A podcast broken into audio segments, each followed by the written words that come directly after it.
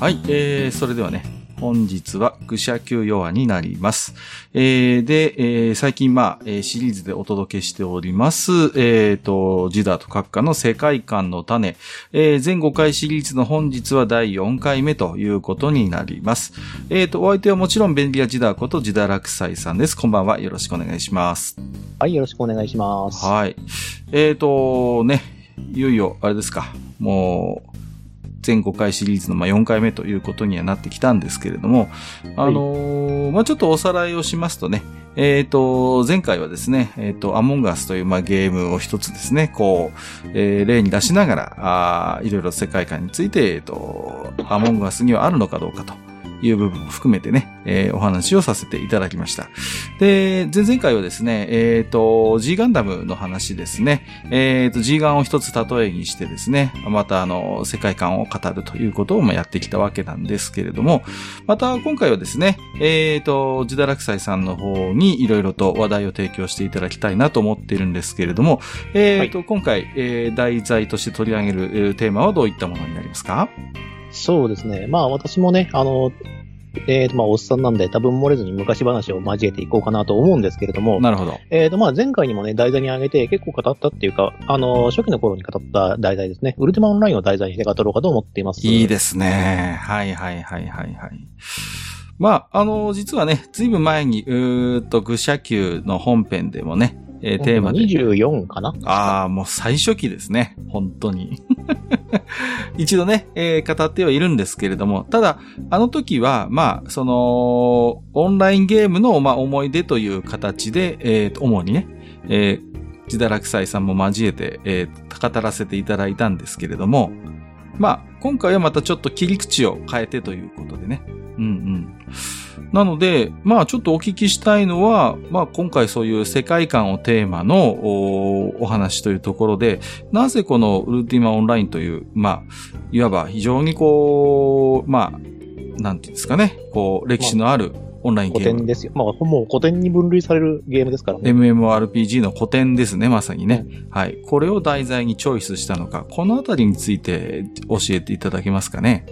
はい、そうですね。まあ、えっ、ー、と、一度、えっ、ー、と、ウルティマオンラインを取り上げて、愚者級で語っていますので、まあ、にじゅうよんかいめのだいぶ前の方なんですけれども、はい、一応それを聞いてもらっている体でお話しします。あ、なるほど。補足はしますけども。はい。はい、あの、だから、細かい、こう、こういうことができる、あの、スキルがどうこうっていう話をそちらの方で語っているので、そちらの方を、えっ、ー、と、がっつり話して、そこを聞いてもら、ご覧もらいまして、なぜこの世界観っていう話題で、えっ、ー、と、このウルティマオンラインを選んだのかというのを、まあ、とくとくと語っていこうと思うんですけれども、えー、まあ、その前にですね、まあ、我々一つ儀式を行わなくてはならないので、はい、そちらの方をね、やっていこうかなと思います。はい。はい。あの、今チャットの方に送りましたんで、その曲聴いてもらえます？なんか来たな。大丈夫ですかね。じゃあちょっと再生させていただきますけれどもね。はい、どうでしょうかね。あ。はい。そう、我々はここでムーンゲートをくぐらなくてはならない。そうではありませんか？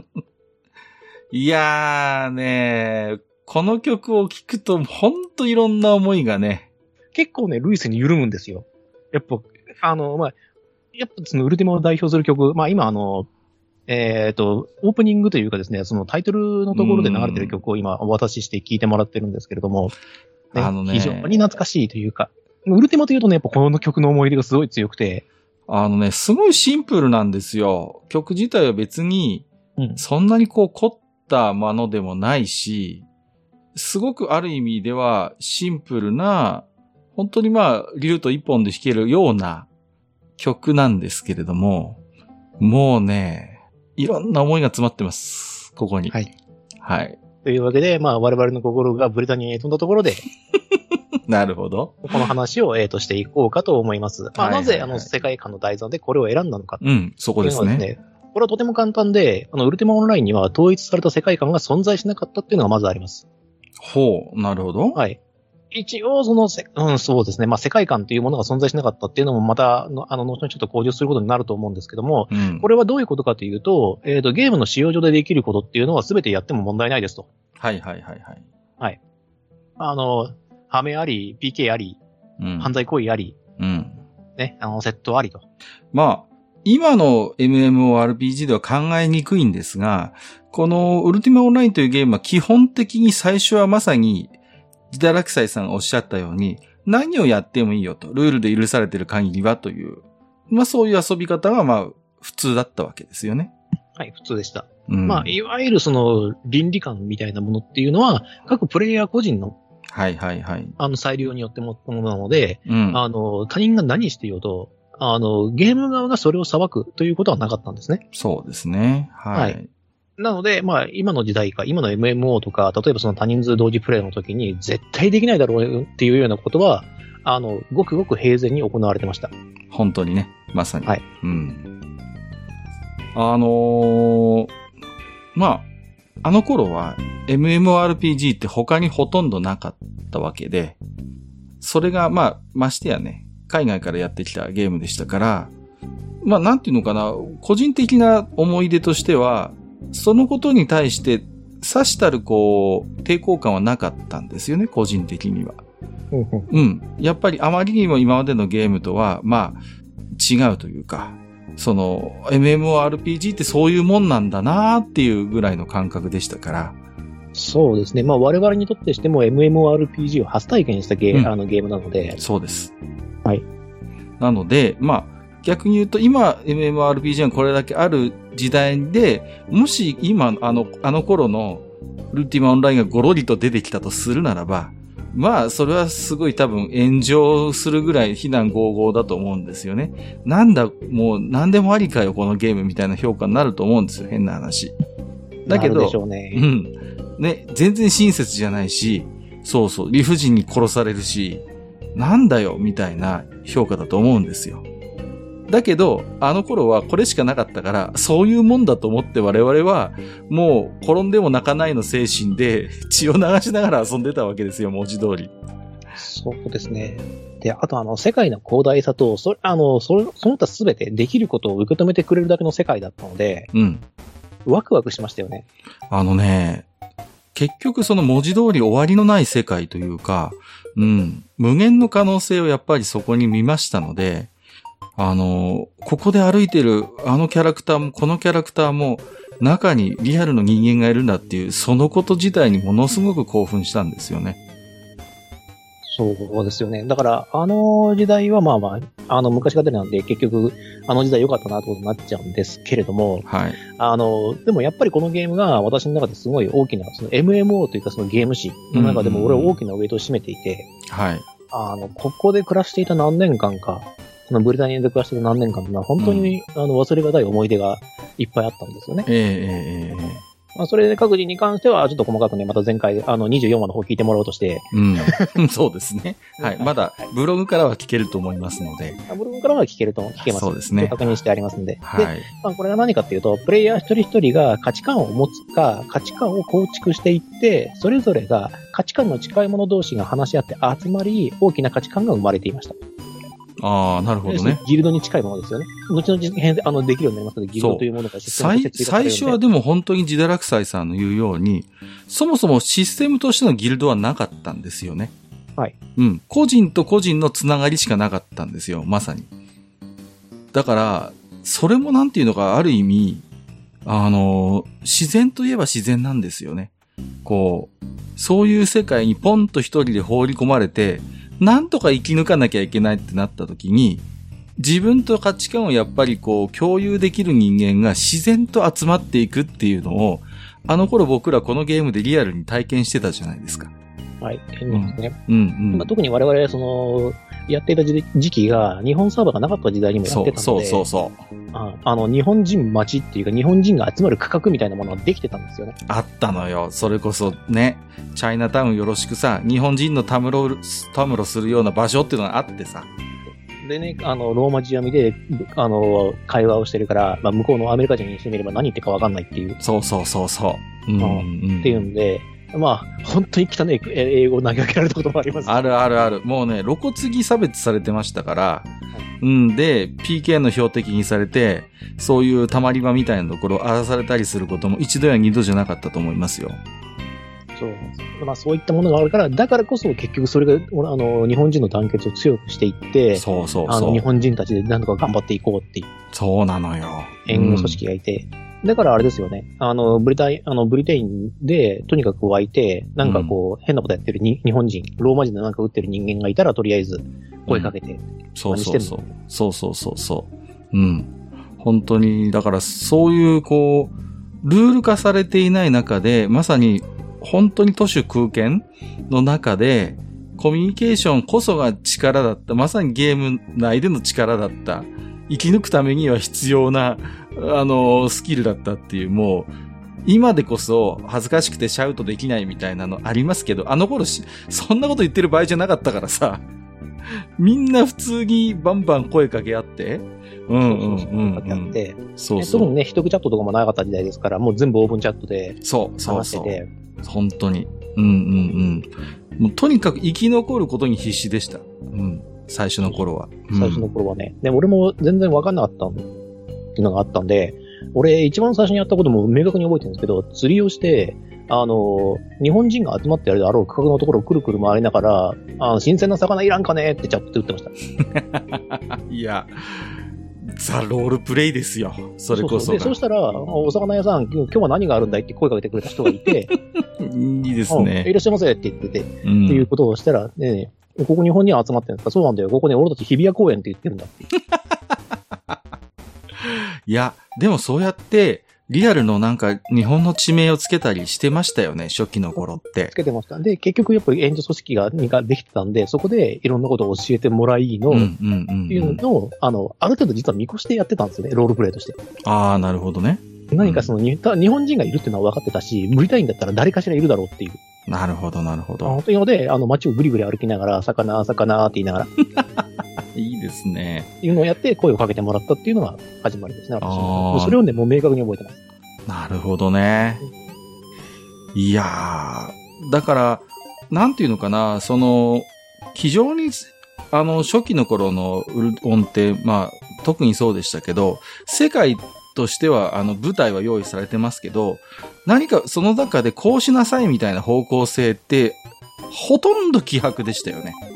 ないですもんね。うん、まさに、いきなりポンと置かれますからね、うん。そう、いきなりポンとこうスポンして、放り込まれて、で、あのー、普通に理不尽にモンスターに蹂躙されたり、ピーケー されて、こう。あの、鶏に殺されかけたりとか、犬に喧嘩打ったら即死されたりとか。そうそうそう、やたら強えんだ、あの世界の犬がよ。っていうね。あのー、そういうところですから、何か救済措置らしい救済措置もなかったし、ゲームとしての目的みたいなものも全然示されない。うん。だ、だから、まさにだからそのジダラクサイさんがおっしゃった、あの、世界観がないっていうのは、あの統一された世界観としては存在しなかったっていうことは、イコールどういうことかというと、あの、プレイヤー一人一人の世界観がそれぞれにあったんだよね、あの時にはね。そうです。間違いなくその当時にはありましたね。うん、そう。これがね、あの、やはりその、私たちが遊んでいたそのウルティマっていう舞台を、うん、あの、何段も上のステージに持ち上げていった原因だと思うんですよね、その。うんうん。だから、そう、ジダラクサイさんが価値観が近いものが自然と集まったっていうことを言ったんだけども、これって言い換えるなら世界観とも言えるんですよね。同じような、この世界観を共有できるものがやっぱりこう集まって集って、えっと、コミュニティが生まれてきたっていうね。うん。そうですね。で、まああの、えっと、まあいろいろとこう、時代が経過するにつれて、結局その、やっぱり同じグループとかギルドみたいなもの、ギルドに近しいものができていって、うん、そうなると、あの、非常に分かれるんですけど、やっぱりさっきも言ったように、アメリカ対日本みたいな。そうですね。うんうん、価値観がドカンとぶつかり合ってしまって、うん、もうそれこそもう本当に出ていけって言われるんですよね。いや、本当にお前たちはこの世界から出ていけっていう。出ていけって言われるんですよ。なんでかっていうと、お前らのチャット分かんなくてうざったいからミス出てくる。そう。本当にそのこと普通に言われますから。そう。だから、俺たちの世界観でお前たちみたいな存在は受け入れがたいっていうことが、普通に起こってたし、うん。それはなんていうのかな、うん、言い換えんならお互いの世界観の摩擦なんですよね、それはね。そうですね。うん、あの、某ね、あの、たけし監督の言葉じゃないですけど、あの、キルチャップぐらいわかるんだバカ野郎っていう。本当ですよね。本当に。バカにすんな、みたいなね。そうそうそうそうそう。いやー、いやいや、あの頃は本当にもうね、すごいことは言われまくりましたよ。もう本当イエローだ、なんだね、もうね。で、まあその中でもさ、やっぱり何くそと思ってしがみついて、日本人のそういう、こうね、あの、集まり、コミュニティみたいなものに顔を出して、あいつら、好き勝手言いやがってみたいな感じでさ、こう、そうそうそうそう。まあね、その街の中でいると、さすがに街の中ではその犯罪っぽいってできないので、うん、できないわけじゃないんですけど、あの、やった瞬間に、あの、通報すると、あの、最強の衛兵が飛んできて一撃で殺してくれるんで。そうね。そこだけすごいウルティマっぽいなと思いましたよ、当時。あ、ここはウルティマだな、みたいな感じ。そうなんですよ、うん、あの、プレイヤーが絶対勝てないステータスの衛兵。そう、そう。ガードが飛んできて、そう。一撃で殺したんですよ。そう。あの、オンラインじゃない頃のウルティマから思ってました。お前が世界救えるじゃんっていうね。そうそうそうそう。もうそのレベルで強い。あの世界の衛兵めちゃんこ強いんですよね。めちゃめちゃ強いです。波の冒険者は絶対かなわねえっていうね。いやー、まあね。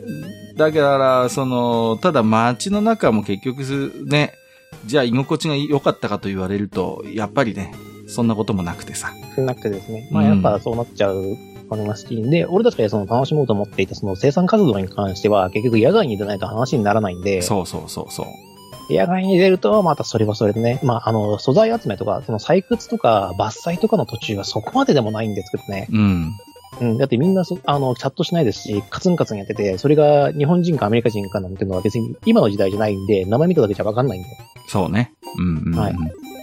そうでした。でもね、冒険に出ようと思うと、うん、一気にこう、なんだろうな、その、アメリカンネーム、うんうんうん、英語のネームになるとか結構怖かったりしますよね。あー、やっぱりドキドキしましたよ。うん、うん、うん。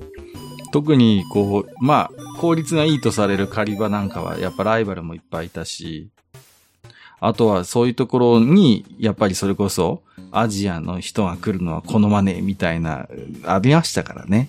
ありましたよ。そうそうそう。そうですよ。あの、ブリタイン、あの、出て、西のところのあの、鉱石、タンサロンの手前あるじゃないですか。あったあった。タンサロンの手前。あそこにさ、エイティン連れてきやがってさ。ひどいな。あアメリカ人、本当に。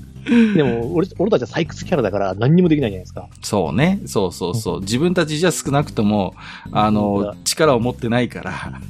そう、逃げて。そうそうそうそう。っていう、あの、あれなんですよ。あの、基本的にはその ピーケー できるっていう人たちは犯罪者っていう履歴が残っちゃうんで、うん、あの、赤ネームっていう風に、どんどん赤、あの、字が赤くなっていくんですよね。そうね。で、得が高いと、あの、青ネームっていう風になっていくんですけど、うんうんうんうん、あの、モンスター引っ張ってきてそこに解放するっていうのは、特に犯罪行為に当たらないんで、ね、赤くならないんですよね。そう、そうそう。直接的な ピーケー 行為とは見なされないので、そうそうそうペナルティの対象にならない。そうそうそう。ルールの秘密なんかもあって、そうそうそう。そこで、要するにその自分はその全プレイヤーでありながら、そのアジア人というかその日本人を排斥するみたいな行動をしてくるやつがいましたから。うんうんうん、いたいた。本当にね。うん。だからあのー、あの頃のそういう、やっぱウルオンの、やっぱ面白いというか混沌としてた部分っていうのは、そういう異なる価値観のものが、普通に同じ世界に共存していて、で、当たり前のようにそこには摩擦があって、で、まあ、ウルオンの楽しみ方って別に方向性が定められてたわけではなかったから、そういうね、本当に、ピーケー とか妨害行為にもう本当にこう生きがいを見出すようなやつもいたし、採掘でコツコツ自分たちのコミュニティを育てていくような、自分のね資産を作っていくようなプレイっていうのもそれはそれで楽しかったし、まあそういったものが許されたのは、結局そもそも最初のウルティマオンラインっていうのは箱だけ用意して、こうこれといった方向性とかを含めた、うん、なんていうの、もちろんその雰囲気というかテイストとしての世界観はありますよ。だけどまだあの頃の時代ですから、すこぶるシンプルだったし、うん、決してのその頃の並行し、当たり前なんですけど、並行してリリースされてたゲームと比べると、グラフィックもしょぼいしね、 ビージーエム もしょぼいし、うん、ものすごくシンプルね。まああのー、そういう意味で言うと、こう非常に解像度の低い世界ではありました。まあ、だ、だからだ自分たちの変な話、その想像の入り込む余地があるというか、うん、非常に抽象化された、あのカクカクしかキャラクターも動けないようなあのゲーム画面の中に、我々は非常にこういろんな想像をたくましくして、いろんな物語を注入することができたんですよね。そうなんですよね。うんうん、で結局時間が過ぎていくと、やっぱそのいろんなつながりができてくるんですけども、その中でやっぱりいろんな価値観がぶつかり合ったりとか、はいはいはい、そこにあの利害が生まれたりとかで、あのなんだろうな、その時がたい人間関係みたいなものができて、うんうんうん、で、そこで結局あの、ものすごい混沌とした世界が。そうですね。うん。もうあの本当にね、現代社会の縮図って言ってもいいぐらいに、いや、割と本当にとんでもない世界がそこにあったんですよ。だからさ、その辺はさ、狙ってたのかね、あのー、いや、絶対狙ってできないと思いますよ。箱だけ用意したらとんでもないもんできたと思うんですよ。うん。いや、ただ、あの混沌とした世界っていうのはまさに、オフライン時代のウルティマのテーマそのものでもあるんですよ。混沌っていうのはね、キーワードなんです。はい、うん。だから、狙ってこれ作ってたんだったら、ウルティマオンラインってすげえなってことになるんだけど、多分そこまでは多分、運営側も考えてなかったとは思うんです。と思うんですけどね。うん、ただ結果として、混沌は生まれた、あの世界。そう。あの、テーマに即した世界っていうのが形成されていった。まさにウルティマになったんですよ。うん。それをウルティマにしたのは、でも、プレイヤー一人一人なんだよね。そうそう。それが結局、みんながみんな価値観を積み上げていくことで、実は一つの世界観みたいなものを構築していったんですよね。それはね、本当に、あの頃のウルオンを知っている人間じゃないと、多分、あの、わからないと思います。この感覚。こうやって言葉では説明するけど、なんとも言えない、こう、不思議な時間でしたよね。あの不思議な時間。うん、何しろ、あの、まあ、俺も書くかもなんですけども、あの、俺が、ウルティマオンラインを構成する要素の一つだっていうふうに言えるんですよ。いや、はっきりとそう認識できたんですよね。うん、そうです。うんうんうん。その、この世界を構成している一員に自分がいて、自分の行動が、たとえどんなに些細なものであったとしても、この世界の仕組みにコミットしてるっていうふうに、はっきり自覚できたっていうんですか？うん。あ、自分もこの世界の構成員で、はっきりとこの世界に影響を与える人間なんだ、キャラクターなんだってことを、リアルに感じられた頃ですね。この頃のルロンっていうのは。あれだとでも同説何人ぐらいでしたかね？千千。僕最初に始めた時ははっぴゃくとかでしたよ。本当に。サーバー強化したとしてもにせんとかさんぜんとか。そうそう、そんな程度だったと思います。うん、うんまあ。だからことっていうのもあると思うんですけど、あの、まあ、それは一つのサーバーにつきですけどね。そうそうそうそう。だから、今の エムエムオーアールピージー に比べればものすごく少ない人数なわけですよ、やっぱり。うん。だから、当然これはシステムとして一人一人のウェイトが高いっていうのは、もちろんありますよ。うん。だから、噂になってる有名人みたいな人と結構リアルで会えるぐらいの人数なのよ。こう。そうですね。うんうんうん。普通に、普通に会えますしね。そうそうそうそう。だからこの世界で有名とされるプレイヤーキャラクターに普通にすれ違えるぐらいの規模だったのよね。うんうん。多分今の同説、例えばまあごせんとかみたいなサーバーだと、まあそこはかなり厳しくなってくると思うんですよ。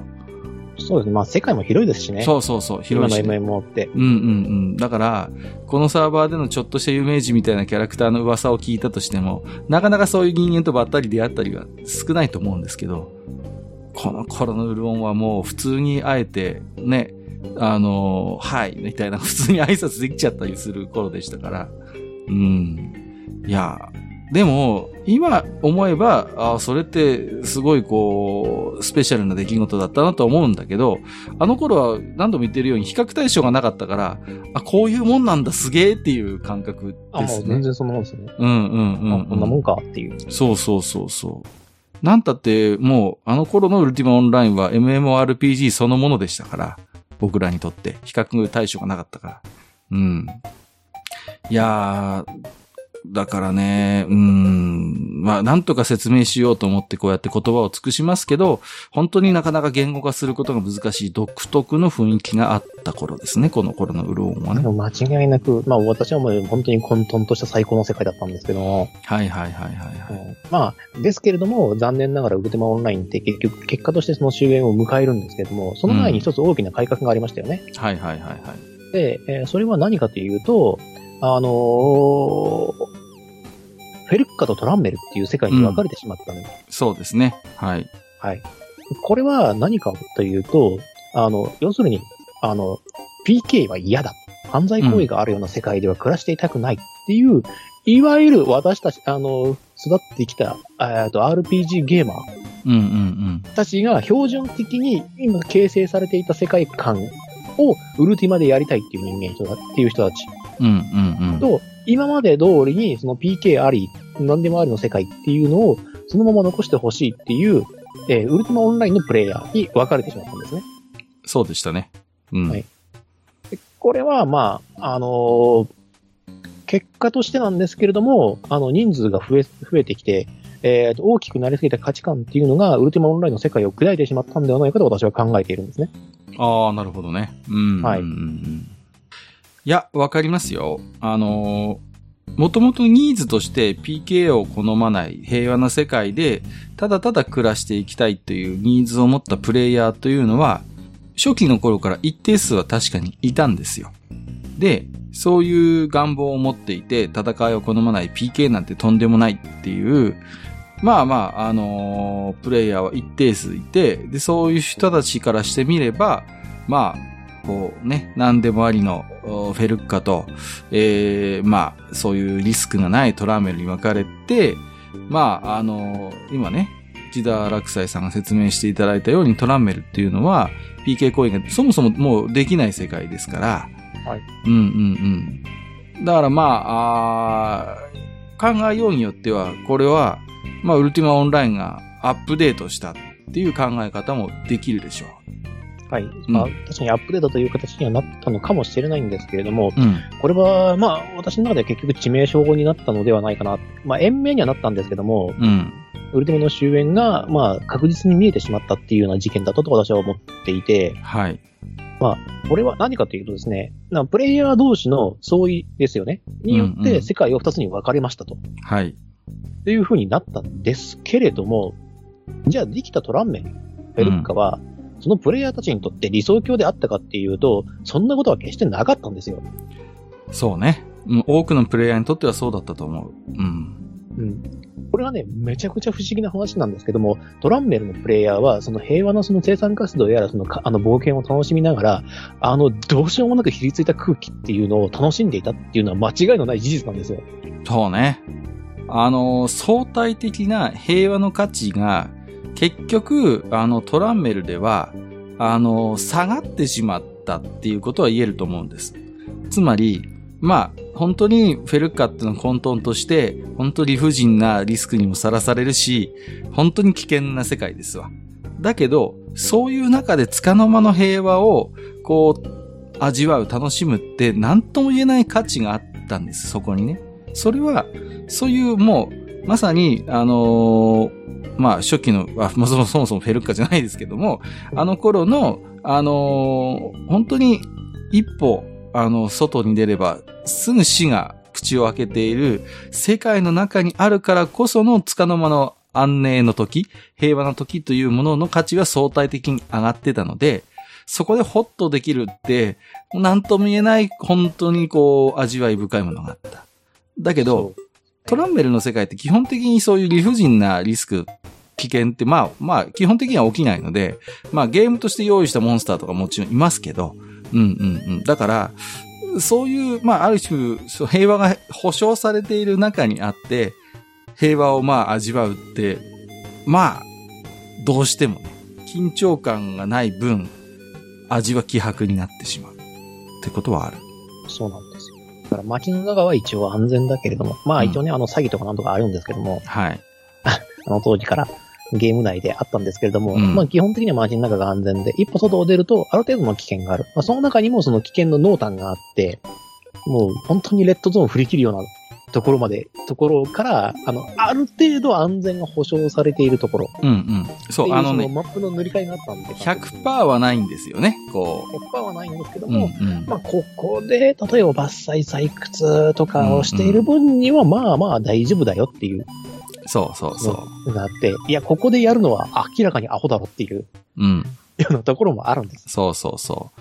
で、そういう情報っていうのはね、こう、それこそ交換したりとか、あるいは自分が本当に何度も何度も死にながら、こうね、開拓するっていう人もいましたしね、ここは俺が本当に、あの、足で稼いだ狩り場なんだよ、みたいな場合もありましたからね。ありますからね。うんうんうん、で、そのフィールド内に、例えば家を買って、そこを拠点にできた時の喜びっていうのは、トランメルでは決して味わえない。そうですね。うんうんうん。もちろんトランメルでも家買えるんですけど、はい。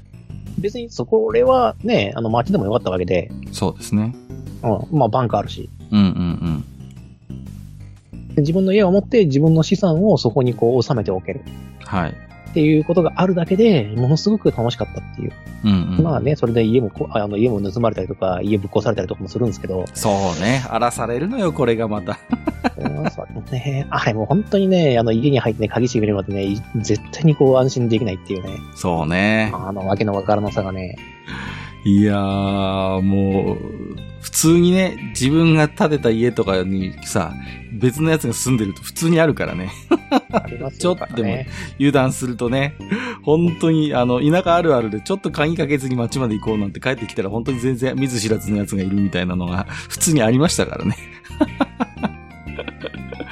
いやー、だからその、なんていうのかな、初期のウルティマオンラインは、まあ、そういう、まさにこう統一された、まあ、世界観がないって今日最初にジダラキサイさんおっしゃっていましたけど、その通りだったんですけど、フェルカとトランメルに分かれたっていうことは何かっていうと、そこにある種運営側の一つこうそれぞれの世界に、えー、ここはそういう理不尽な ピーケー 行為ないよとか、ここは何でもありだよっていう、まあ、一つのそこに実は世界観が生まれたということも言えると思うんですよね。うん。そうですね。そうそうそう。で、まあ不思議なことにそういうこう運営からこう提示された世界観みたいなものがあると、まああのその中で自分たちの世界観をどこまで注入できるかってなった時に、おのずと限界が発生するわけですよね。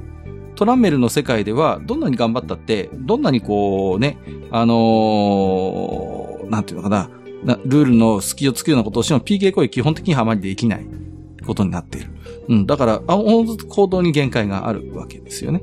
で、フェルカはフェルカで、そういうトランメル的な、そういう平和な人間がみんなもらっと引っ越しちゃったんで、基本的にヒャッハーしかいない世界になっちゃったんですよ、フェルカって。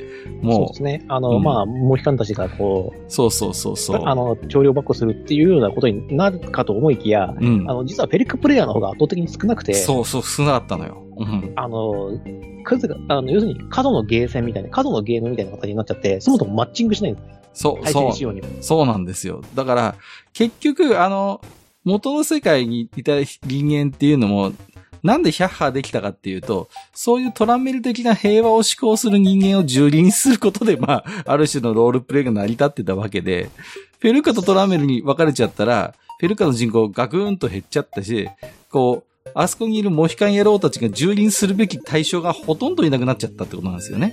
そうなんですよ。いなくなっちゃったんです。うんうんうん、でだからモヒカンの日争ったところで、実は大したことなくて。そうそうそう。ね。だからあいつらはそういうさ、あの、自分たちと価値観の異なるものから奪い、搾取することに興奮し、面白さを見出してたわけじゃないですか。そうなんですよ。で、うん、モヒ、で、モヒカンたちがいて、で、それを対峙する、あの、ピーケーケー、プレイヤー、キラー、キラーがいて、それに要請されて、その、モヒカンどもが蹂躙されていく中で、今度は ピーケーケーケー っていう、そうそう、どんどん。プレイヤー、キラー、キラー、キラーっていうのが生まれてきて、もうそれも対人専門の赤ネームがいて、そうそう、もうさ、ガチガチにやり合うんですよ。用心棒の世界の、先生お願いしますの世界なんですよ、もう。いや、お願いしますって言って。そうそうそう、ね。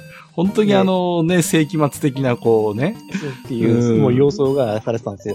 で、その ピーケー、ピーケー、えっと、ピーケーケーケー と ピーケーケー が争ってるところで、うん、あの、モヒカンどもが何が、何をするかっていうと、あの、敵味方関係なく死んだ、あの、装備を漁るっていう。そうそうそう、本当に、本当に世紀末だよっていうね。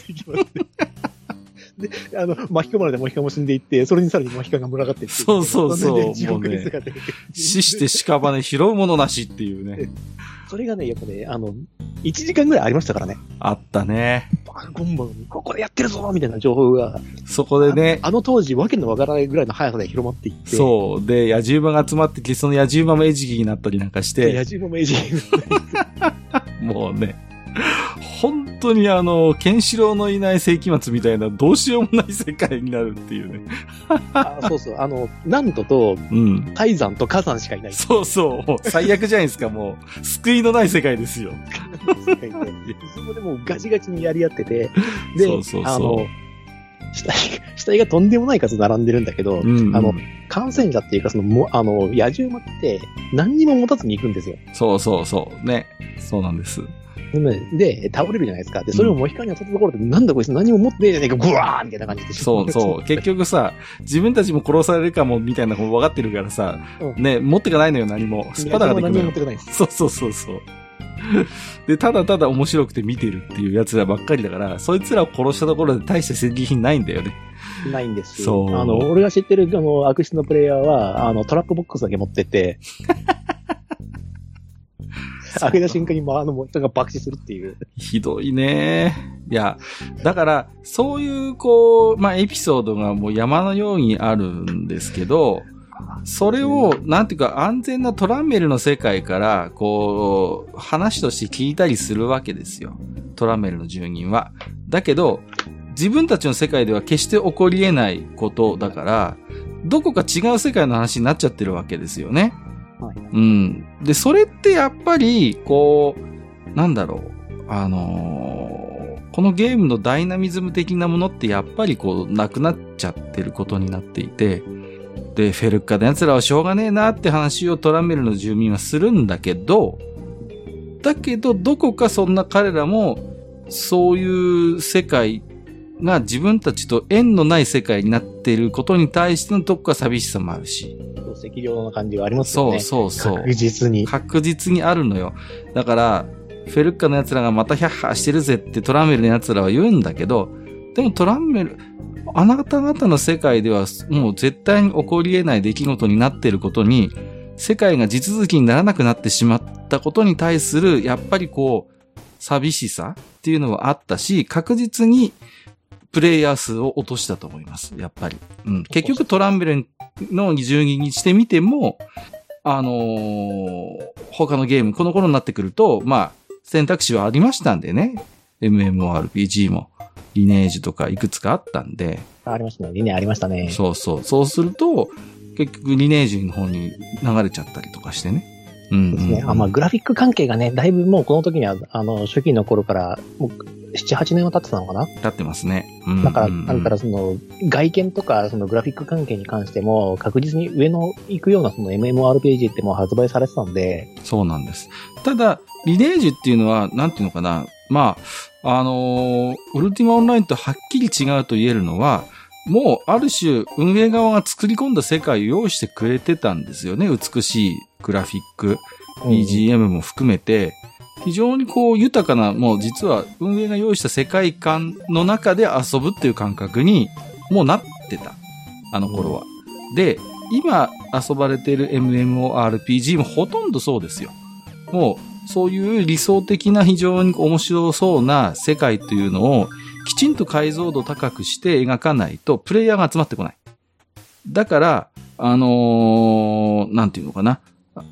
そういう世界観を自分たちから作り上げるみたいな感覚を今の エムエムオーアールピージー 味わおうと思うとそれは多分無理なんだと思うんです。ほとんど。あくまでロールプレイという世界では自分たちのキャラクターの周辺にそういう世界観を作ることはできても、あの、あの頃のウルティマオンラインみたいにそれが全世界に繋がってるって感覚にはもうなかなかなれないんだと思うんですよ。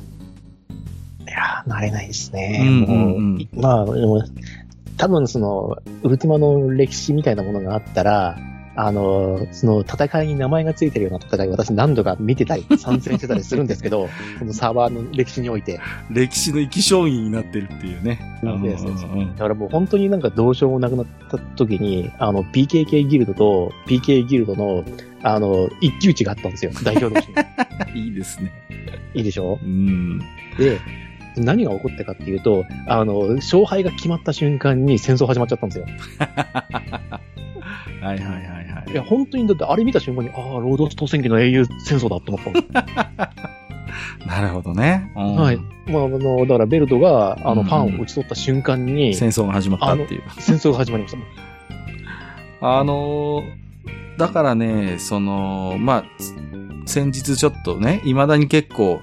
いや、あの、例えば、ファイナルファンタジーじゅういちが、意外とまだ接続者数いっぱいいるよ、みたいなニュースもあったんですけど、はいはい、なんかそういうね、なんかこう、あれもまあ、じゅうよんに比べると非常にシンプルな世界ですよ、ある意味、こう。うん。だけど、まあ、あの、やっぱそういう、ある意味、ちょっとこう古臭く見えるかもしれないけど、シンプルな、こう、世界として提供されている エムエムオーアールピージー の方が逆になんか居場所を作りやすいっていう感覚はなんかあるようで、だから、うん、まあ、ウルティマオンラインなんて今ね、こう画像とか見ると、わ、古臭っていうね、いうもうしょぼいですよ。しょぼいもしょぼいんですけど、それがなんていうのかな、逆にこう、自分たちの何かそこに世界を投影させやすかった、逆にね、器としてっていうのはあったんだと思うんですよ。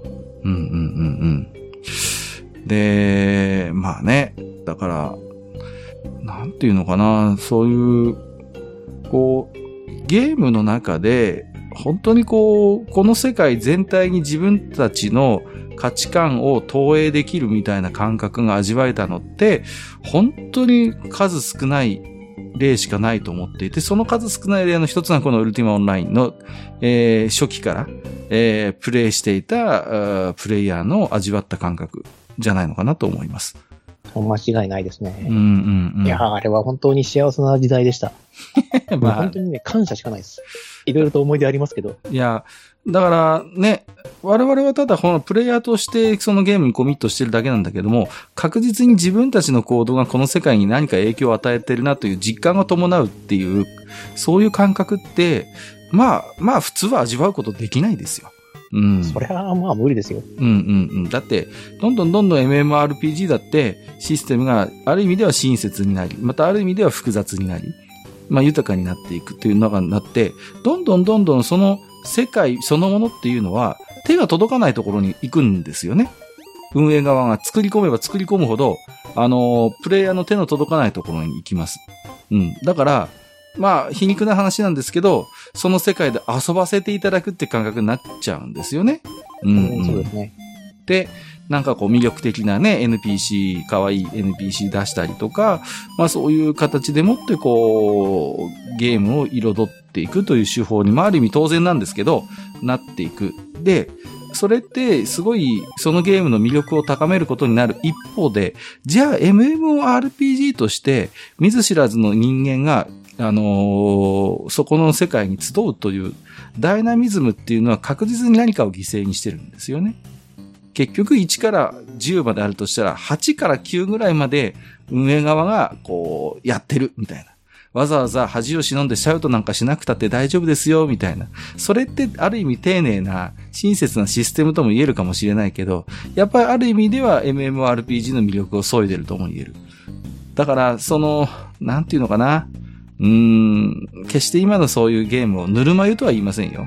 なんかね、うん、とは言わないけれども、あのー、やっぱあの頃の手探りの理不尽な思いをしたものっていうのは、うん、僕らにしてみれば、やっぱそれなりの価値があった経験ですよ、それは。うんうん。まあ、決してだから、今、最近の若いもんはっていうことを言うつもりはさらさらない。その、若い人たちは若い人たちで、やっぱりそういう、非常に今充実したそういう世界の中で遊べるという環境はそれはとても幸せなことだしね。うん。そうですよね。まあ我々はその要するに経験値が溜まってる状況で今のゲームにやってるんですけども、今の例えばあのじゅう代前半とかの子たちってその積み上げがないまま今のゲームをポンと渡されてるわけなんで、それをあの、うんうんうん、今我々が言ってるのはそのウルティマ仕様にしちゃうと投げちゃうと思うんですよね。ゲームのシステムの複雑さもあって。そうですね。そう。決してウルティマオンラインってシステム的には複雑なゲームではなかったので、うん。それがゆえに何でもできたっていうところはありますけど、今のあの エムエムオーアールピージー 複雑だもん。まあですし、その情報社会がちょっとあの発達しすぎたせいで、いろんなその情報がもう過度に収集できるような状況下でやってるので、そうね、もう手探りっていうことそのものがなかなかない。僕らのあのねあのゲーム開始当初で開拓していく開拓者たち以外はその感覚を味わうことがまずないであろうっていう。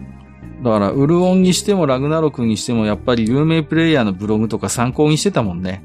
もうそれはもうもうね、値千金の文章ですよ。そうそうそうもうね本当にこう価値のある古文書に見えましたよ。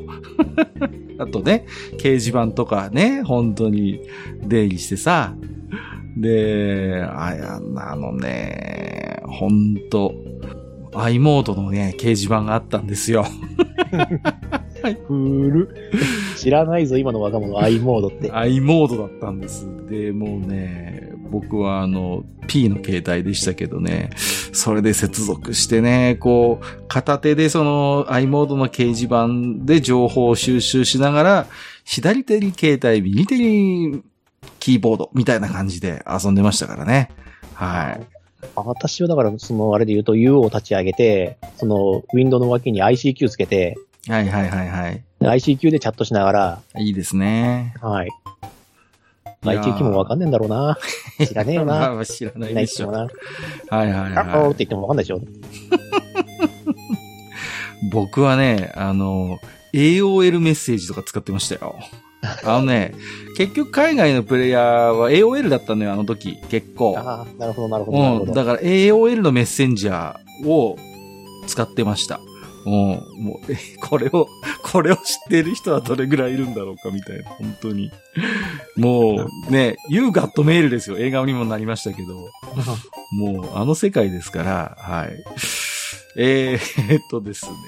ね、まあ、まだだいぶね、脱線してますけども、はいはいはいはい、あのすみません、あの非常にあの我々にとっても楽しい思い出なので、そうなんですよね。あのね、ちょっと脱線、もうちょっと脱線させてもらうんですけど、あのジャラクさんなんか面白い話してくださいよって言われたときに、あの俺 ユーオー の話をえっ、ー、と夜のじゅういちじからその次の日の週あの始発が始まるごじはんぐらいまで一緒に話してた。ブワーって、いや、めっちゃ盛り上がってましたよ。めっちゃいろんなこと聞かれて、すげえいろんなこと話して。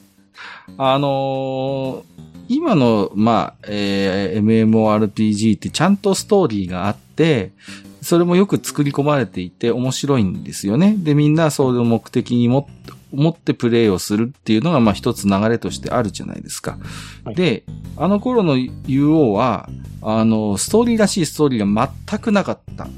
うん、基本的に。ね、うん、で、俺たちが自らで紡いでいく物語があって、そう。ラスボス的なものを。プレイヤー、プレイヤー同士が認識してればいいっていう。そう、そうなんです。だから、本当にただ放り出されただけだったんですね。だから、自分たちで物語作るしかなかったんですよ。うん、あの頃のウルオンは。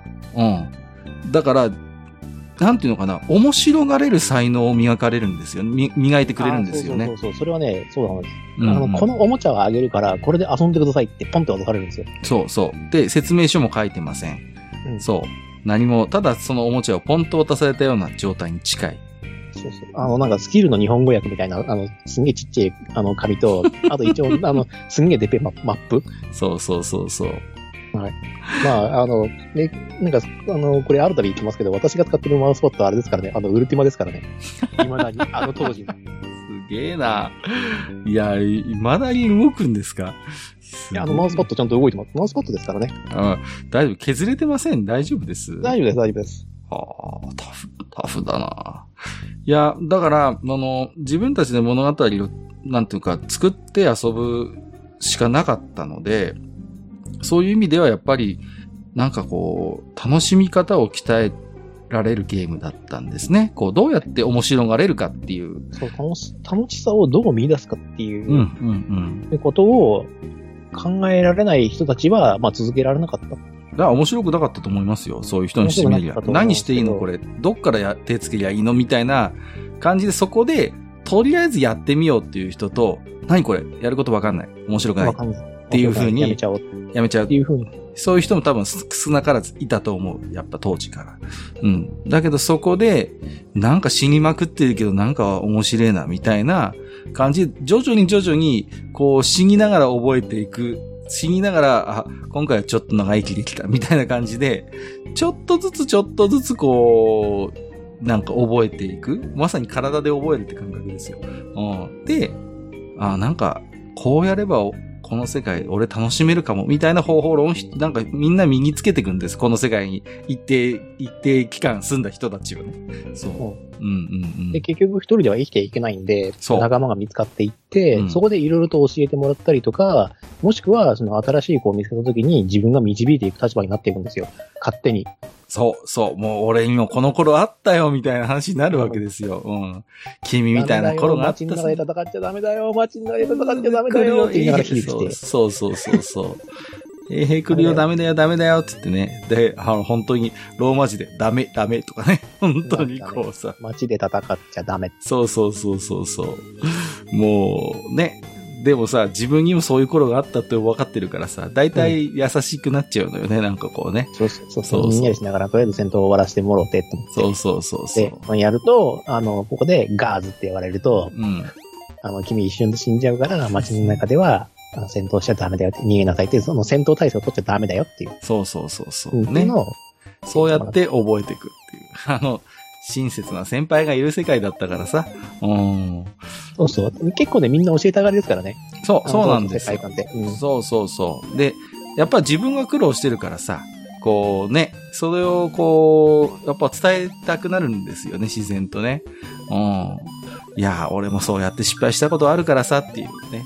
うん、なんかまあそういうこうね、なんか本当にうーん、もうその辺も含めてすげえ影響を受けたと思いますよ。俺が次にやった エムエムオー はあのノブオンなんですけど、はいはいはい。あまああの自堕落っていうキャラでやってましたけど、うん、あのいやジダさん本当面倒見がいいよねって言われたことありますもん。ああ、それはでもやっぱウルオンの経験があるからですね。うん、そうそう。うん、わかりますよ。うん、なんかね。そうそう。ある程度このウルティマオンラインを継続してやって楽しめるようになってくると、なんかつまんないと思ってやめちゃう人がいるのがもったいないなと思うようになってきて、ちょっとでもこう長く遊んでもらえるようにこうあれこれ世話を焼きたく、焼きたくなっちゃうんですよ。そういう感覚はやっぱりありましたかね。うん。まあ、ちょっとちょっとさすがにだいぶ、脱線が。まあ、脱線がね、まあ続いていったんですけども、ええ、まあ結果としてですね、そのフェル、あの、トランメルとフェルッカっていう分かれた世界なんですけども、そのまま、えっ、ー、とまあ、えっ、ー、と、ウルティマオンラインっていうのは公式のサービスが終了しましたね。はい。終了しました。はい。まあ、その中でいろんなプレイヤーが、そのいろんな楽しみ方を模索したとは思うんですけれども、えー、私はやっぱりけ、えー、決定的だと思うのは、やっぱりトランメルとフェルッカに分かれてしまったって。うんうんうん。うん。プレイヤーの総意によって分かれたはずの世界だったのに、理想郷ができることがなかったっていうのは結構ショックな出来事だと思うんですよね。まあそうですね。あのー、自分たちが、なんか方向性を決められるっていう確かな手応えのあるゲームだったんですよ。ある意味で。はいはい。うん。だけど、あの、あの頃、正直に言うと、フェルカとトラメルに分かれたことについて、あの当時はですよ。あの当時は僕はいいことだと思ってました。正直。俺もそう、俺もそうでした。俺も、うんうん、ああ、これはいいことなんだろうなと思ってました。そうそうそう。あ、あようやくそういうことをやってくれるんだと思って。そうそうそう。あ、これで平和に楽しみたいプレイヤーと、ヒャッハープレイヤーをしたい人間が、住み分けができるな、よかったなって、あの当時は思ってたよ。正直に言うと。だけど、長い目で見て、今振り返ってみると、僕もジダラクサイさんと同じ考え方です。結果として見れば、それがあのゲームの寿命をやっぱり縮めてしまっている。し、し、縮めてしまったんだなと思ってます。もし、あのまま、そういう、ピーケー が禁止された世界を作らなかったら、もしかしたらファイナルファンタジーイレブンのように、未だになんとなくこう続いていて、なんとなくプレイヤーもそれなりにいて、みたいな、最古参のレジェンド エムエムオーアールピージー として存続してたかもしれないと思いますね。そうですよね。うんうん、だからそれがね、まあ、惜しいというか、まあ、あの、後々考えてみると、本当になんか、ああ、そうだったんだなっていうことを思い知らされて、あの、今回のその世界観っていう題材の話の中にウルティマオンラインっていうのを盛り込もうと思ったんですよね。なるほどね。うん、で、えっと、ここでですね、あの、だいにかいの冒頭で出した、あの、世界観の意味っていうのをもう一回引用しようと思うんですよ。はい。はい。世界観。いち、世界及びその中で生きている人間に対して人間のあり方という点から見た統一的な解釈、位置づけ、知的なものにとどまらず、えー、上位的な評価が加わり、人生観よりも含むものが大きい。うんうんうん、まさにウルティマオンラインであるということ。そうね。本当に。いや、あのー、多分ね、ここまで聞いていただいた方だったらなんとなく分かっていただけるかなと思うんですけど、うん。基本的に、あの、そういうゲームとかにおける世界観というのは、えー、制作者側に提供していただくものであって、で、まあ、その中で自分たちが、こう、なんとなく解釈をして、こう、小さい世界観をそこに作っていくということは可能であっても、メインストリームの世界観にプレイヤーがコミットするということは基本的にないわけですよね。ぱいないですね。うん。だけど、それができた奇跡的なゲームこそウルティマオンラインだったんだよということですね。うん。そうですね。うん。で、まあ、あれですね。あの、やっぱ世界観という題材で言うんだったらば、ウルオンを、まあ、ウルティマですね。を、うんえー、選ぶのが適切だったんではないかということで、昔話を交えながら、まあ、こうやって話しかけた、あの、こう、話をしていったというわけですね。そうですね。うん。だから、何度も何度も僕は戻るんですけど、初めの初期のウルティマオンラインには統一された世界観というものはなくて、そこにあったのは素の人間の本当に人種差別と、あの、偏った価値観と、何とかして生きな、生き延びなければならないという切迫感から、少々の摩擦は覚悟で、こう、集った人間たちのコミュニティしかなかったの、あの世界に。うん、そうなんですね。結局価値観をぶつけ合いながら、その世界を構築していったっていうのが間違いない。そうなんです。で、時として、あの、妥協することも、こいつなんか好きになれないけど、でもいいアイテムたまにくれるしなとか、うん、こいつムカつきやすくだけど、こいつの持ってる情報は間違いねえみたいな、本当にリアルのロールプレイみたいなことが、あの、あったわけですよね。うん。で、そういうのをなぜ生まれたかというと、やっぱり基本的に不親切なゲームであったということです。うん。で、それが許される、まだ本当に他の比較するゲームがなかったというのが幸せなことで、それが エムエムオーアールピージー なんだと我々はなんとなく思わされて、そういう今思うと理不尽なことを楽しみながらやるようになっていたっていうね。それが、まあ、やっぱりこのゲームの、うん、奇跡的な部分であって、うん、やっぱりだからジダラクサイさんが一つ世界観というテーマでこのゲームをチョイスしたっていうのは僕はよくわかりますし、今日の我々のこうね、おっさんのこう思い出話の中になんかもしかしたら若い方であってもなんか得るものが一つでもあればね、まあまあまあ。嬉しいなと。話した甲斐がある。話した甲斐があったかなという感じですね。ちょっとね。うんうん。はい。えー、ということで、まあいい時間ですかね。はい。